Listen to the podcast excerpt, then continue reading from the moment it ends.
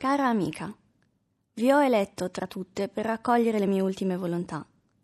So in effetti che voi mi amate abbastanza per farle rispettare da tutti. Vi si dirà che sono morta inutilmente, stupidamente, da esaltata. Sarà la verità storica. Ve ne sarà un'altra. Sono morta per attestare che si può amare follemente la vita e insieme accettare una morte necessaria. A voi incomberà il dovere di addolcire il dolore di mia madre.